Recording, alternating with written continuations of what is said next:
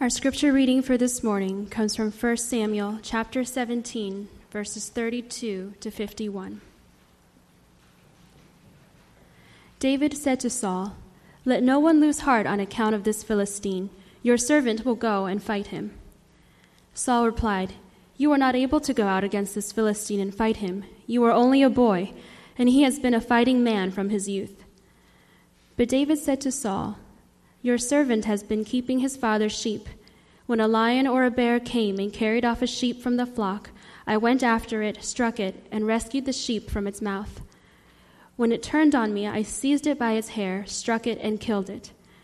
Your servant has killed both the lion and the bear. This uncircumcised Philistine will be like one of them, because he has defied the armies of the living God. The Lord who delivered me from the paw of the lion and the paw of the bear will deliver me from the hand of this Philistine." Saul said to David, "Go, and the Lord be with you."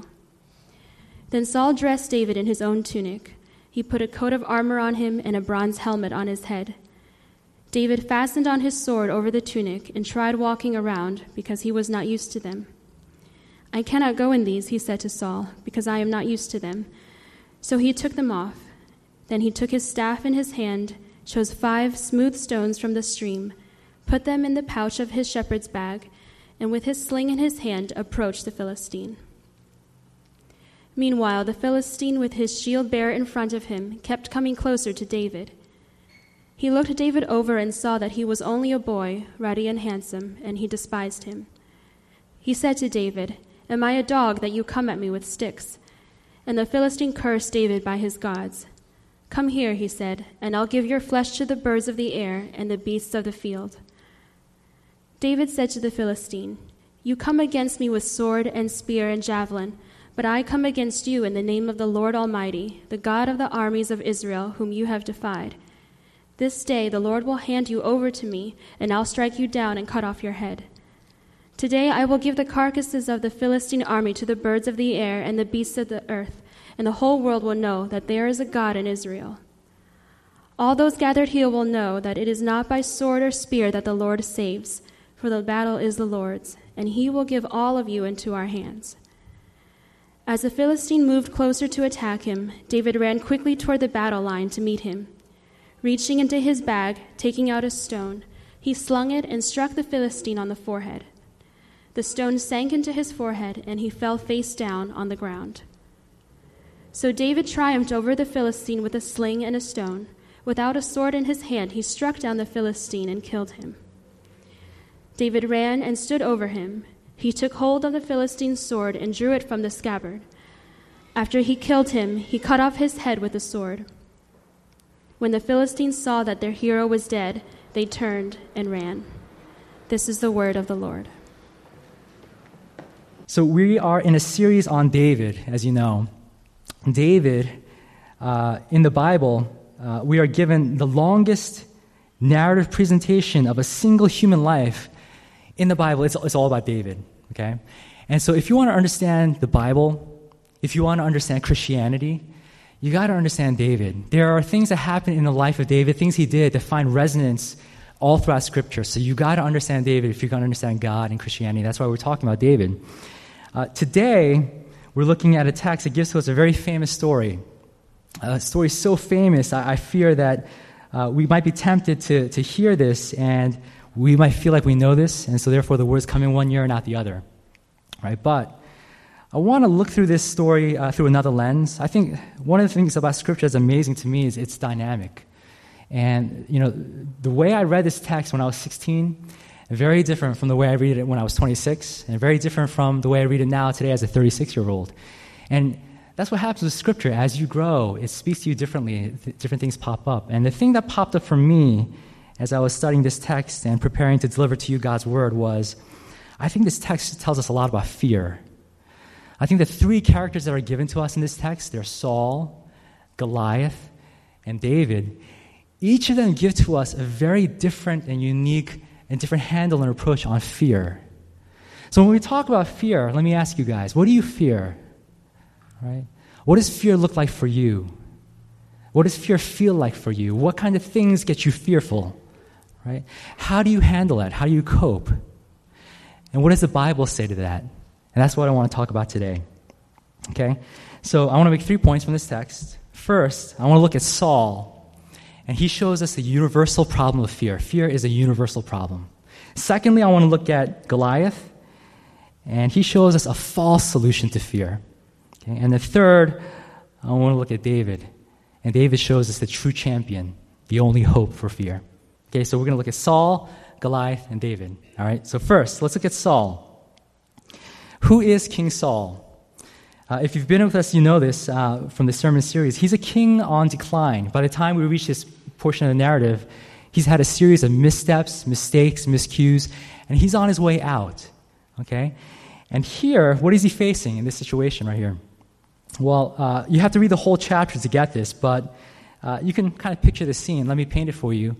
Uh, Saul and his army, the Israelite army, on one side of the valley, the Valley of Elah, facing off against their their foes, their rival enemies, the Philistines, like a thorn in their in their side, right? On the other side of the valley, so you have a valley, right? On one side, the Israelite army. On the other side, the Philistine army, right? And they're drawing battle lines. And the battle lines are probably drawn right in the bottom of the valley, right? That's the kill zone, right? But they're getting ready. They're marshaling their troops. The battle's going to happen. And as they're getting ready for the battle, what happens? The Philistines, they call upon their champion, their warrior, named Goliath, a very imposing man, a champion, a military champion, right? And he goes out day after day, as the armies are rallying, getting ready, he goes out day after day, taunting the Israelites, basically calling them out and saying, who among you is man enough to fight me? Let's do this. Instead of having all our armies fight, let's just do this, right? You choose a champion from out of your army, I'll be the champion from my army, okay? And we'll just fight man to man, mano y mano. If I win, you become our slaves. If he wins, we become your slaves, right? This day I defy you. Choose a man. Let's fight. Let's do, let's do this thing, right? And day after day, he's taunting the Israelites, calling them out. And day after day, the Israelites fail to respond. They're all scared, right?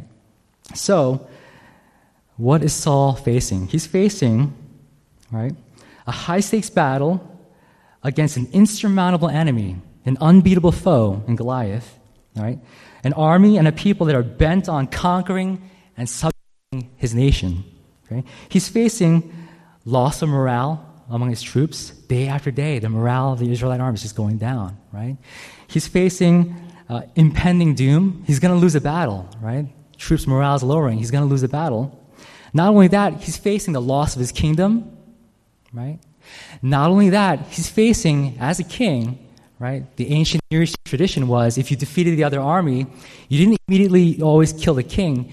You kept him, right? You would maim him. You would humiliate him. You would chain him to your dining table, right? You'd be tortured, humiliated, and eventually killed. So Saul is facing, right, death, loss of face, humiliation, loss of his kingdom, right? A black mark on his career. His name will go down through the ages as the man who lost Israel, right?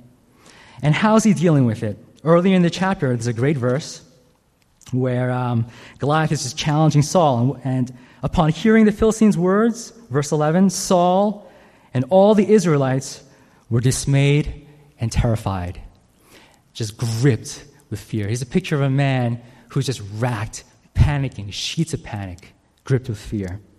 Okay? Let's pause. Can we relate to Saul at all? Okay, we might be tempted to think, oh, you know, I wouldn't want to be in his shoes. It sucks for him, right? Can we relate to Saul at all? I think if we're honest with ourselves, you know, absolutely we can. Every single man, woman, and child knows what it is to fear, right? Why? Because fear, it's a universal experience. It's probably the universal experience.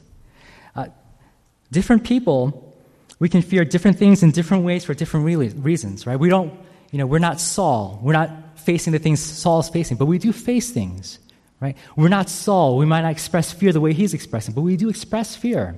So different people, different people among us facing different situations, right, express fear and experience fear differently. For some of us, the experience of fear, when I say fear, you immediately think of something intense, like a flash fire, um, like like a man who every time he hears a car backfire, right, in South Philly, right, immediately just breaks out into a sweat, just starts hyperventilating, panics, because it reminds him of Vietnam, right?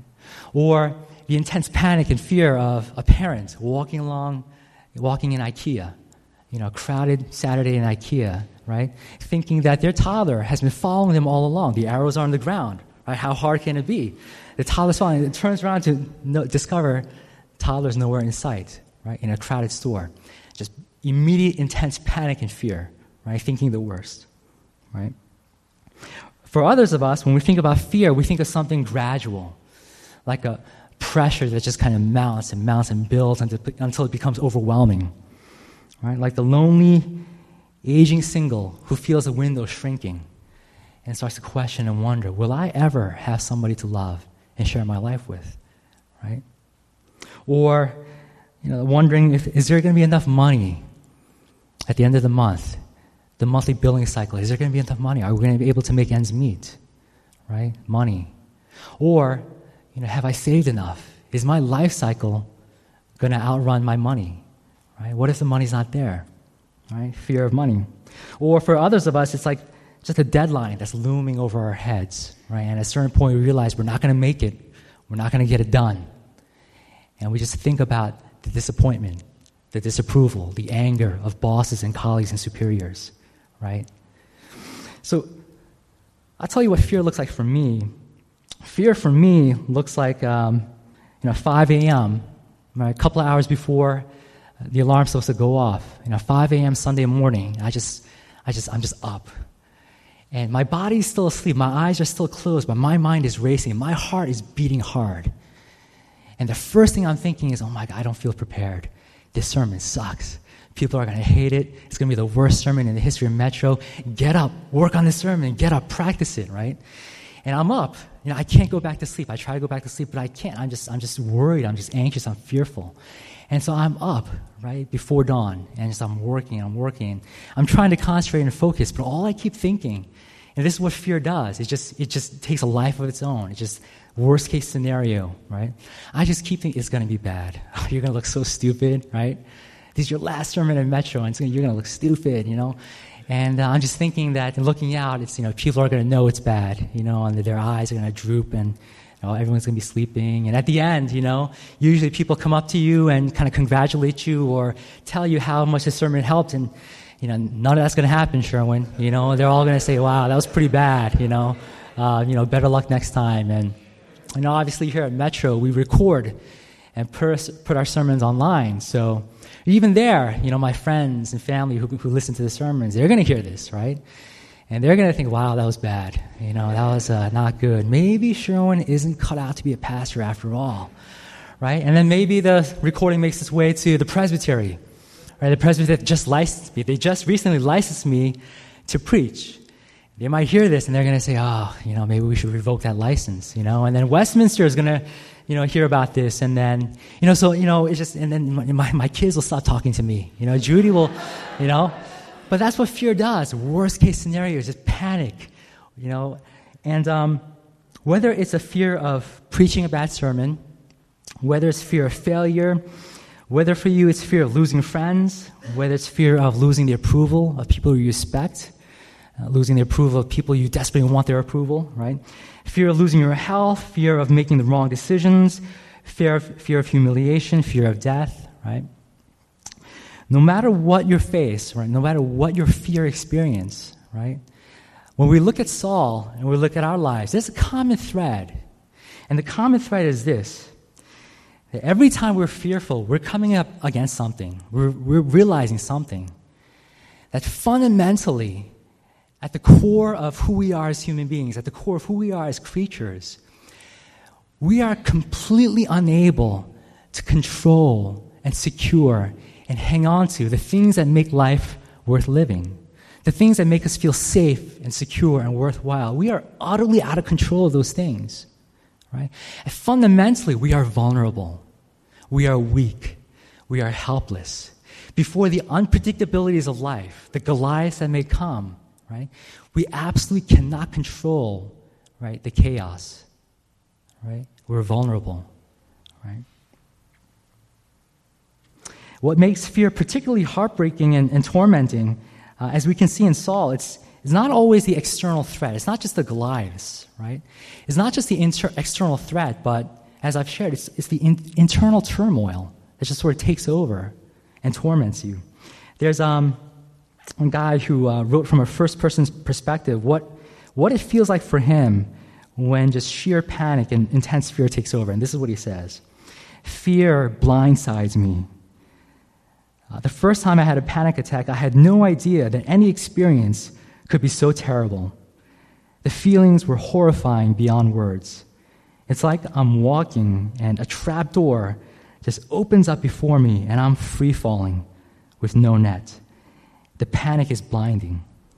Now I'm completely alone and isolated.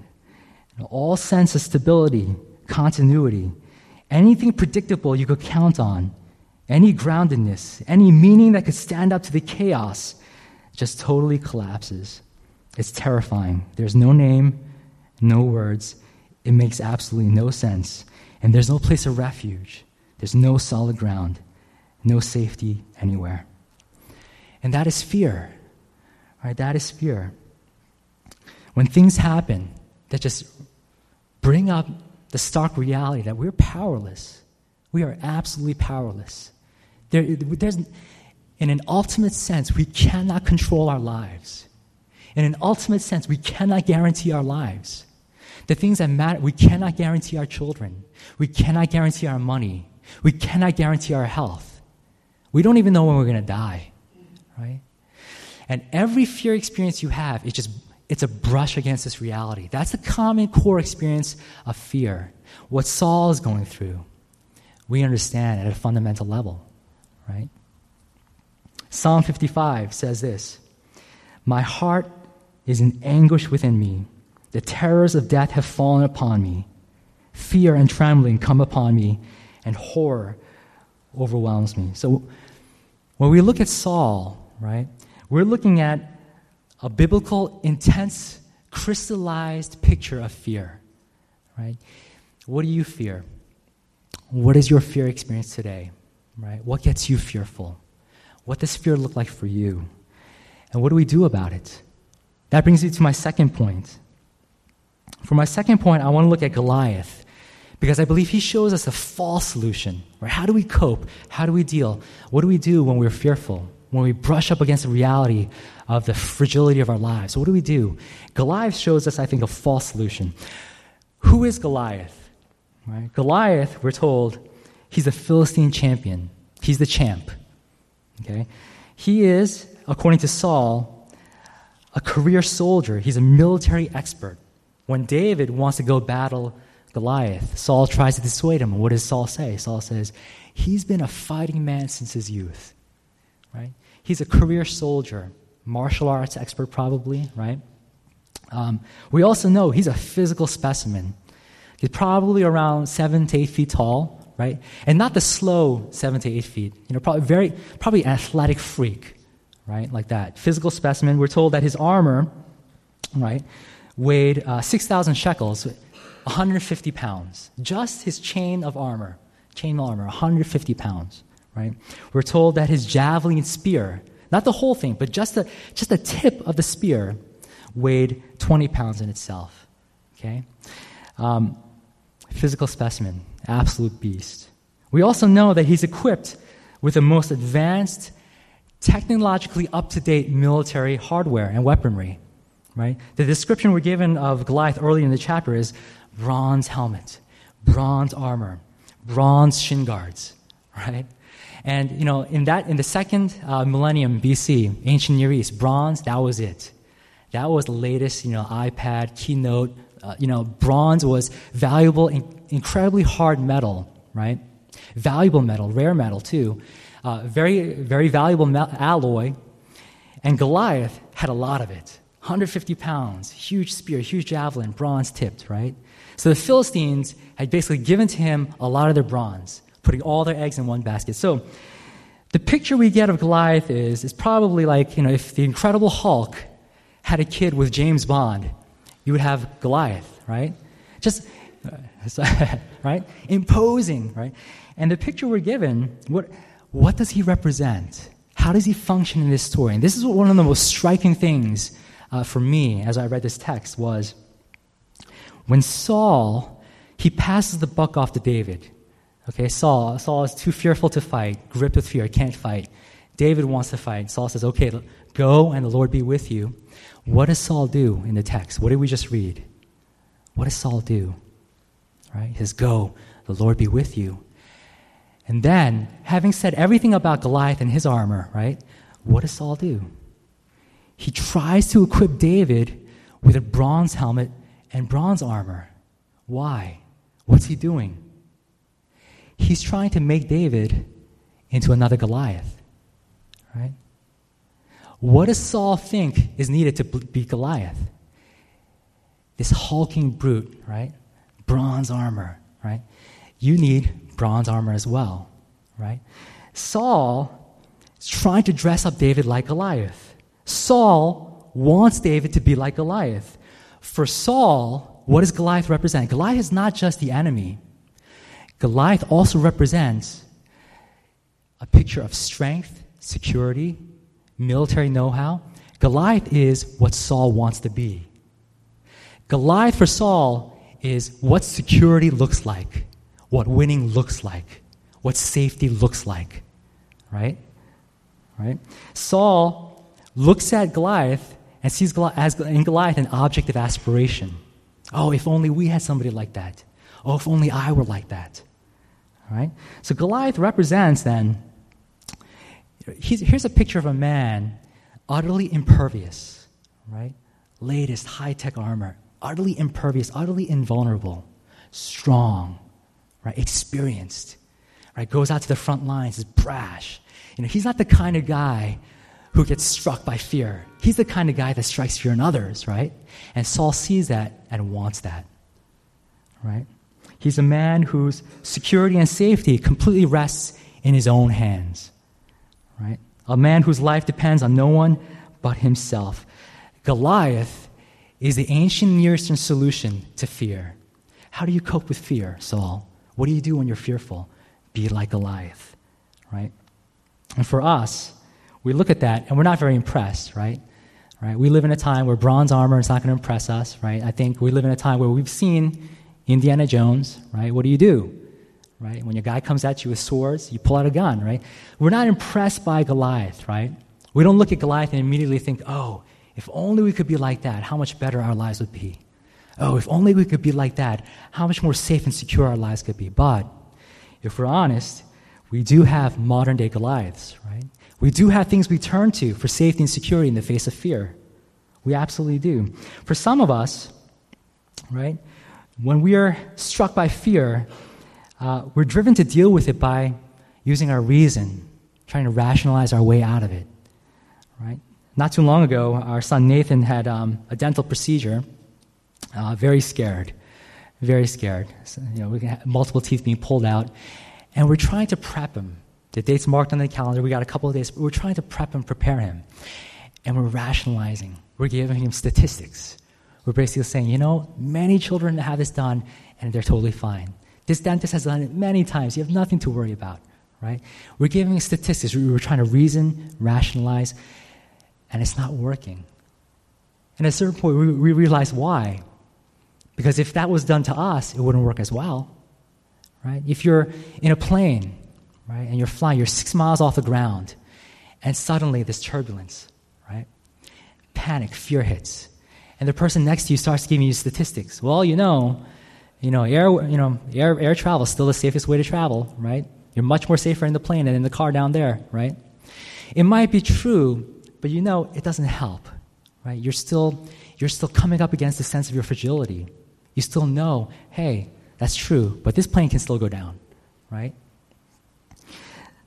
Some of us try to, you know, reason, rationalize our way, and it doesn't work. It doesn't work. Some of us, the Goliaths for us, our safety sources for us, we're driven to deal with fear by being controlling and manipulating and domineering and overcoming our obstacles, overcoming the things we fear. Right? Trying to control the untrol- uncontrollable, trying to predict the unpredictable, trying to plan our way th- through things. Right?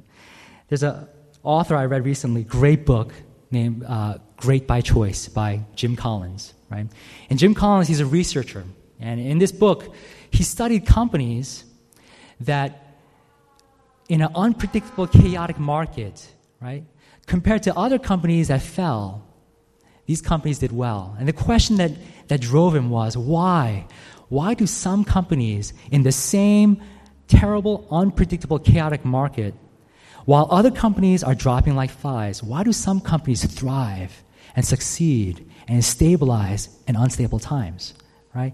And he tried to distill those principles down into, into a readable form, right?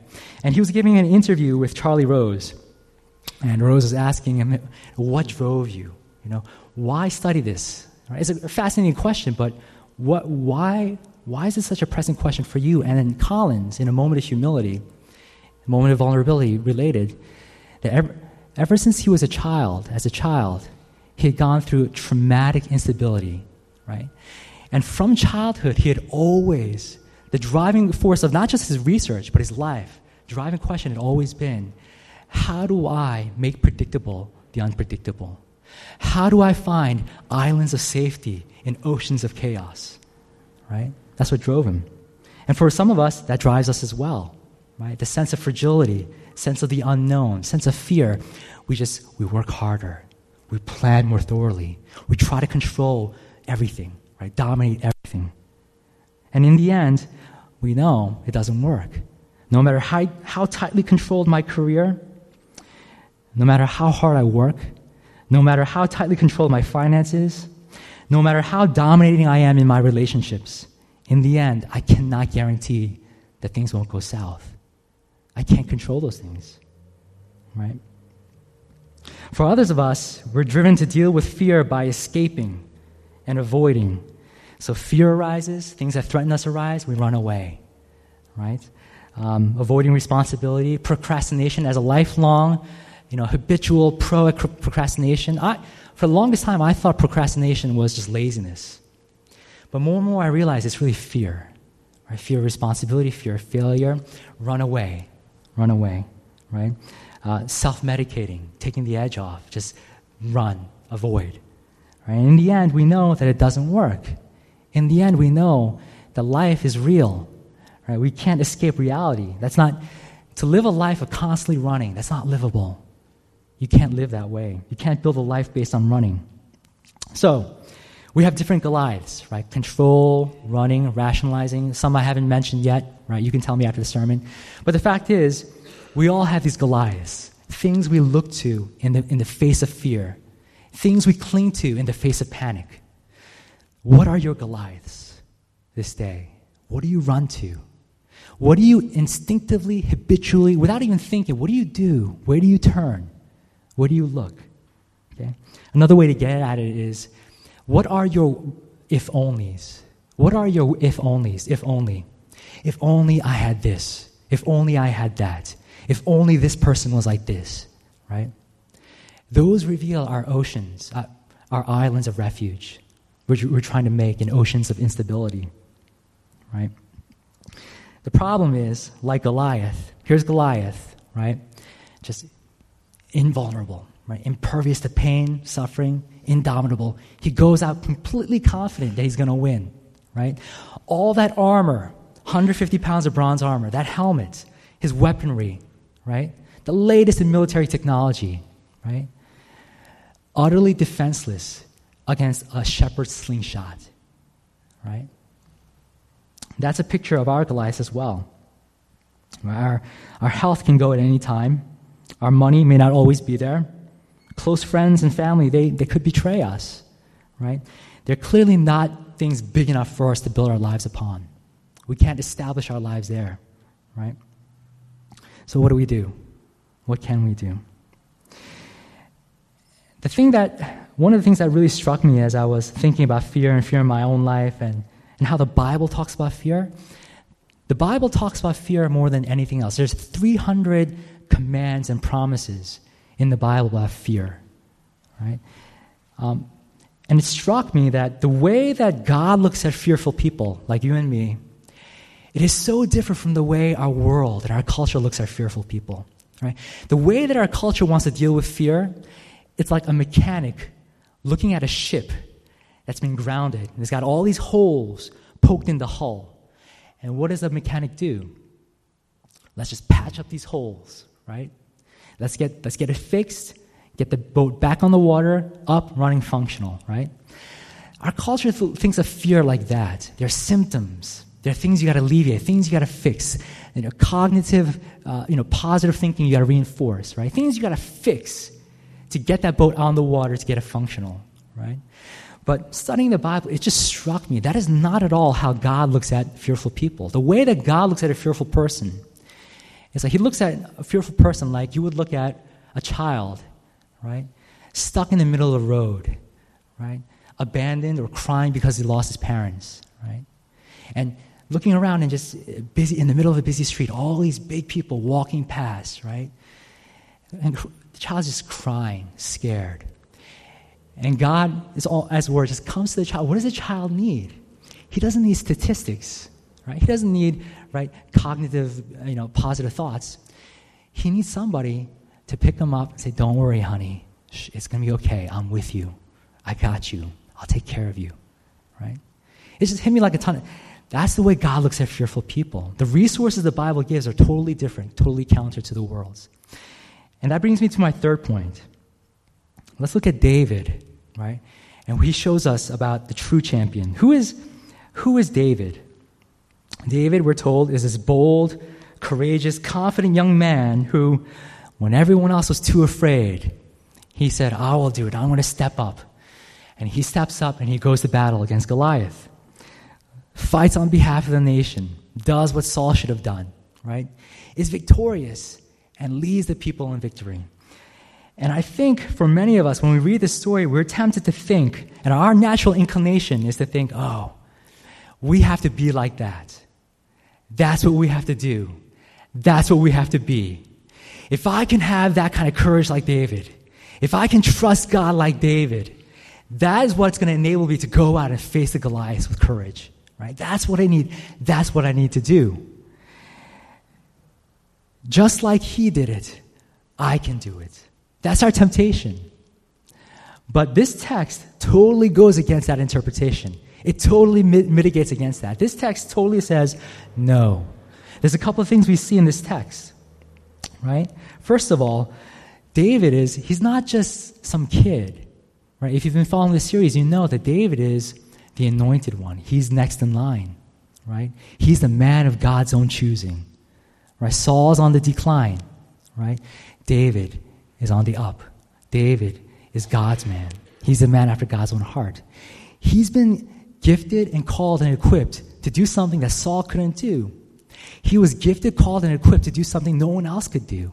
He was anointed. He's the chosen one. Okay, so right away, there's a distance between him and between you and I. Okay?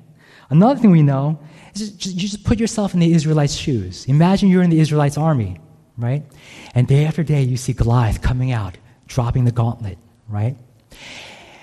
And you see David, this little youth, right, going out to do battle against Goliath. What are you thinking, right? You are not thinking, "Oh my God, that's great, this is awesome." You are thinking, "This is going to be bad. This is bad. Look, our king, our warrior king, he can't do this. A shepherd boy is doing this. It's going to be bad. It's over now. Any moment now, Goliath is going to crush him. Any moment now, he's going to die. Any moment now, we're going to be totally subjugated. We're going to lose." Right? That was the terms of the battle, right? You choose a man. If he wins, you win, right? If he loses, you lose. He's going to lose. We're going to lose. It's, it's the end. This is over, right? That's what you're thinking. And David goes down into the kill zone, to the bottom of the valley, right? Miraculously emerges victorious, comes out of the valley, wins, slays Goliath. And what do you know at that moment? What do you know, right? One of my favorite things about this text is actually the verse after. So after, after David kills Goliath, right? What happens, right? Uh, we're told that uh, when the Philistines saw that the hero was dead, they turned and ran. In verse fifty-two, outside our text, "Then the men of Israel and Judah surged forward with a shout and pursued the Philistines to the entrance of Gath." They saw that their champion had won. That gave them the courage. That anchored them. That got them going. That galvanized them, right? It wasn't just the sight of David going down into the kill zone, but when he won, they knew that they had won as well, right? Uh, this was the message for the Israelites. Okay, this is what the takeaway for the Israelites was. The, the message was never, if you're big enough, if you're strong enough, if you're bold enough, you can do it, right? The message for the Israelites was always this, right? You cannot fight. You cannot win. You have every reason to fear. You have every reason to panic. But my prom- God's promise, my promise to you is this, that I will raise somebody up. I will raise somebody, not you. I will raise somebody up, right? And I will call, equip him, I will lead him to fight the battle you could not fight, to gain the victory you could not gain. Trust in him. Look to him. If the right man is on your side, you're safe. The message for the Israelites was never the takeaway we usually take. The takeaway we usually have is, be like David, be bold. That was never the takeaway for the Israelites. The Israelites' takeaway was always, look to the right man. If you've got the right man on your side, not the Saul, but David. If you've got the right champion on your side, you will win. Right? That was always the message. Okay? How does that help us? Okay, how does that help us? We think, oh, it'd be great. Yeah, I could see. Yeah, I totally get it. If you were an Israelite, right, you're fearing for your life, right, it's going to be bad. But you see your champion win.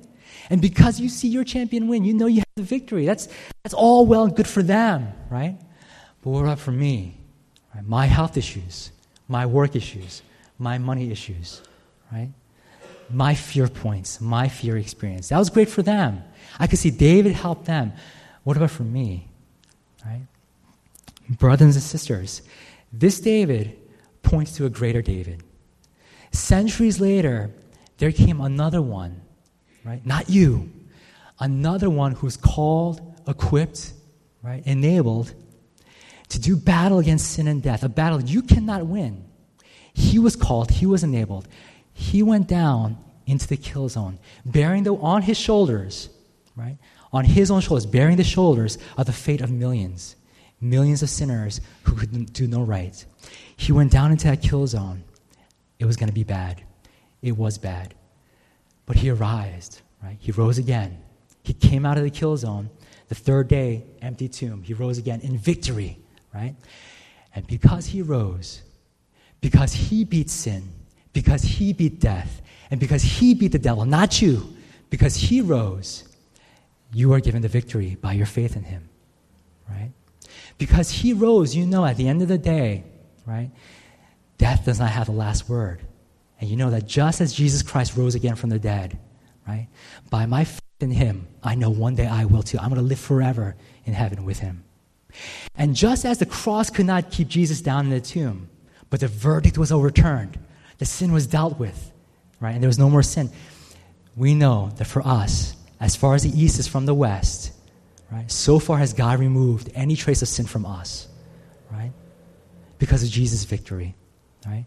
And we are contemplated. We we are in Jesus, right? Jesus was our champion. He went, he died, not you. He rose, not you. And because he did that, you have the victory, right? You have everything you need, okay? The Bible calls us to know that the only thing powerful enough to bear the weight of our human condition, when you're stricken with fear, when you're in the panic, right? The only thing strong enough to hold you, to anchor you, to give you peace in that storm, right? To give you stability in all that instability. The only thing is the champion, having the right champion on your side, and it's Jesus Christ, right? For us, we know this is not just pious God talk, okay? He really won. He really died. He really rose again. He really gave you a new hope. He really gave you eternal life. He really gave you forgiveness of sins, right? He is for you, right? And more than that, he is with you, so you can trust in him, okay? Let me close with two last applications. Um, what does it look like to trust, right? What does it look like, what does it mean to trust in Jesus, right? You know, for my kids, um, one thing we'd like to play in our home is that trust fall game. It's a corporate team building exercise. You know how it works, right? You have two people, right? One standing with their back to the other person, folding their arms across their chest or closing their eyes, and one exercise. It's a complete total faith exercise, but what do you do, right? You say, right, okay, I'm going to trust you. I believe that you're you're strong enough to, to catch me and hold me, and so I'm going to fall. I'm going to fall backward, and I totally expect you're going to catch me, okay? So at a certain level, right, you can think of it this way. On one level, you understand, right? Okay, I understand the game. I understand the concept, right? Okay. Um, on another level, you say, yeah, I do. I, I believe that you're good. You're not going to drop me. I believe you're willing to catch me, right? But on another level, how do you really trust? What's the evidence? So I play this with the kids. I say, okay, Nathan, you understand the game, right? He says, yes, Daddy. Okay, Nathan, you understand that I'm actually strong enough to catch you, right? And I want to catch you, right? He says, yes, Daddy. Okay, then go ahead, fall back. I'm going to catch you. And inevitably, the first try, what do, what do the kids always do? Right? They start to lean back, but then they stick out their foot, right? They stick out their, and I say to the kids, oh, you stuck out your foot. No matter what you said before, you don't really trust me. You don't really trust me. You're still trusting in your leg to break your fall, right? If you really trust me, just fall. And it takes a couple of tries, but they get it. They get it, right? It's not just enough to talk about Jesus. It's not just enough to know about him. You got to actually trust him, kids, right? What does it mean to trust in Jesus with your fear? I think it means two things. Okay? I think number one, it means that you actually do listen to God, that you actually do hear his words. Psalm fifty-six, I love this psalm. When I am afraid, I will trust in you, in God whose word I praise. When I'm afraid, I'm going to trust in you. My trust to you in, looks like this. I'm going to listen to your word. I will trust in your word, right? The power of Scripture to com- to comfort, the counter voice, when your mind is just running wild with, you know, worst-case scenarios, the counter voice that speaks to you, that comforts you, is, is the power of Scripture. And there's um, there's a story that um, one of my professors told. I love this story. I'm running long, but I'm going to tell this story anyway. But um, he says one day he was uh, in his kitchen, just eating breakfast early in the morning, and his daughter came bounding down the stairs, six-year-old daughter Gwen. And uh, as soon as she saw what he was eating, he was eating muesli cereal. And as soon as she saw what he was eating for breakfast, she stopped in her tracks and just stone-faced. And my professor said, well, you know, Gwen, what's what's up? And she said, Daddy, I, I told a lie.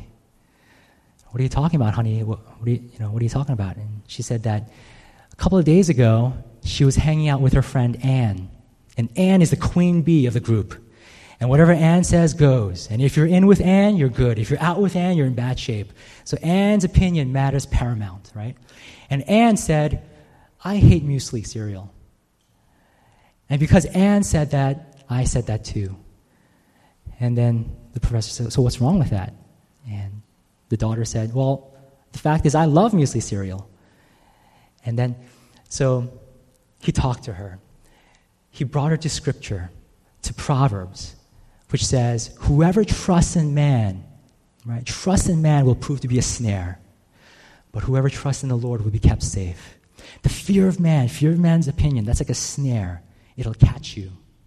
But whoever trusts in the Lord will be kept safe. So he counseled her with Scripture. He took her to Scripture, right? I know, honey, that Anne's word means a lot, but you know, if you if you lie, you're not going to have more of Anne. You're going to have less of Anne. If you lie, you're not going to have more of yourself. You're going to have less of yourself. If you lie, you're even going to be cut off from God. Trust in Jesus. He will keep you safe. You can trust him. You can depend on him. And he tells a story. A couple days later, she was in the kitchen cutting Valentines. In the middle of July, just in a great mood, cutting Valentines for her brother who had been very mean to her that week. So he was like, oh, so Gwen, what are you doing, honey? And, oh, I'm making Valentines. I'm just in a very happy mood. I was like, why is that? Jesus is helping me. And he got really excited. What do you mean? How is Jesus helping you? Well, she said, well, yesterday I was with Anne again, and Anne said, I hate Cheryl. And Cheryl is the daughter's friend. I hate Cheryl. I think she's stupid.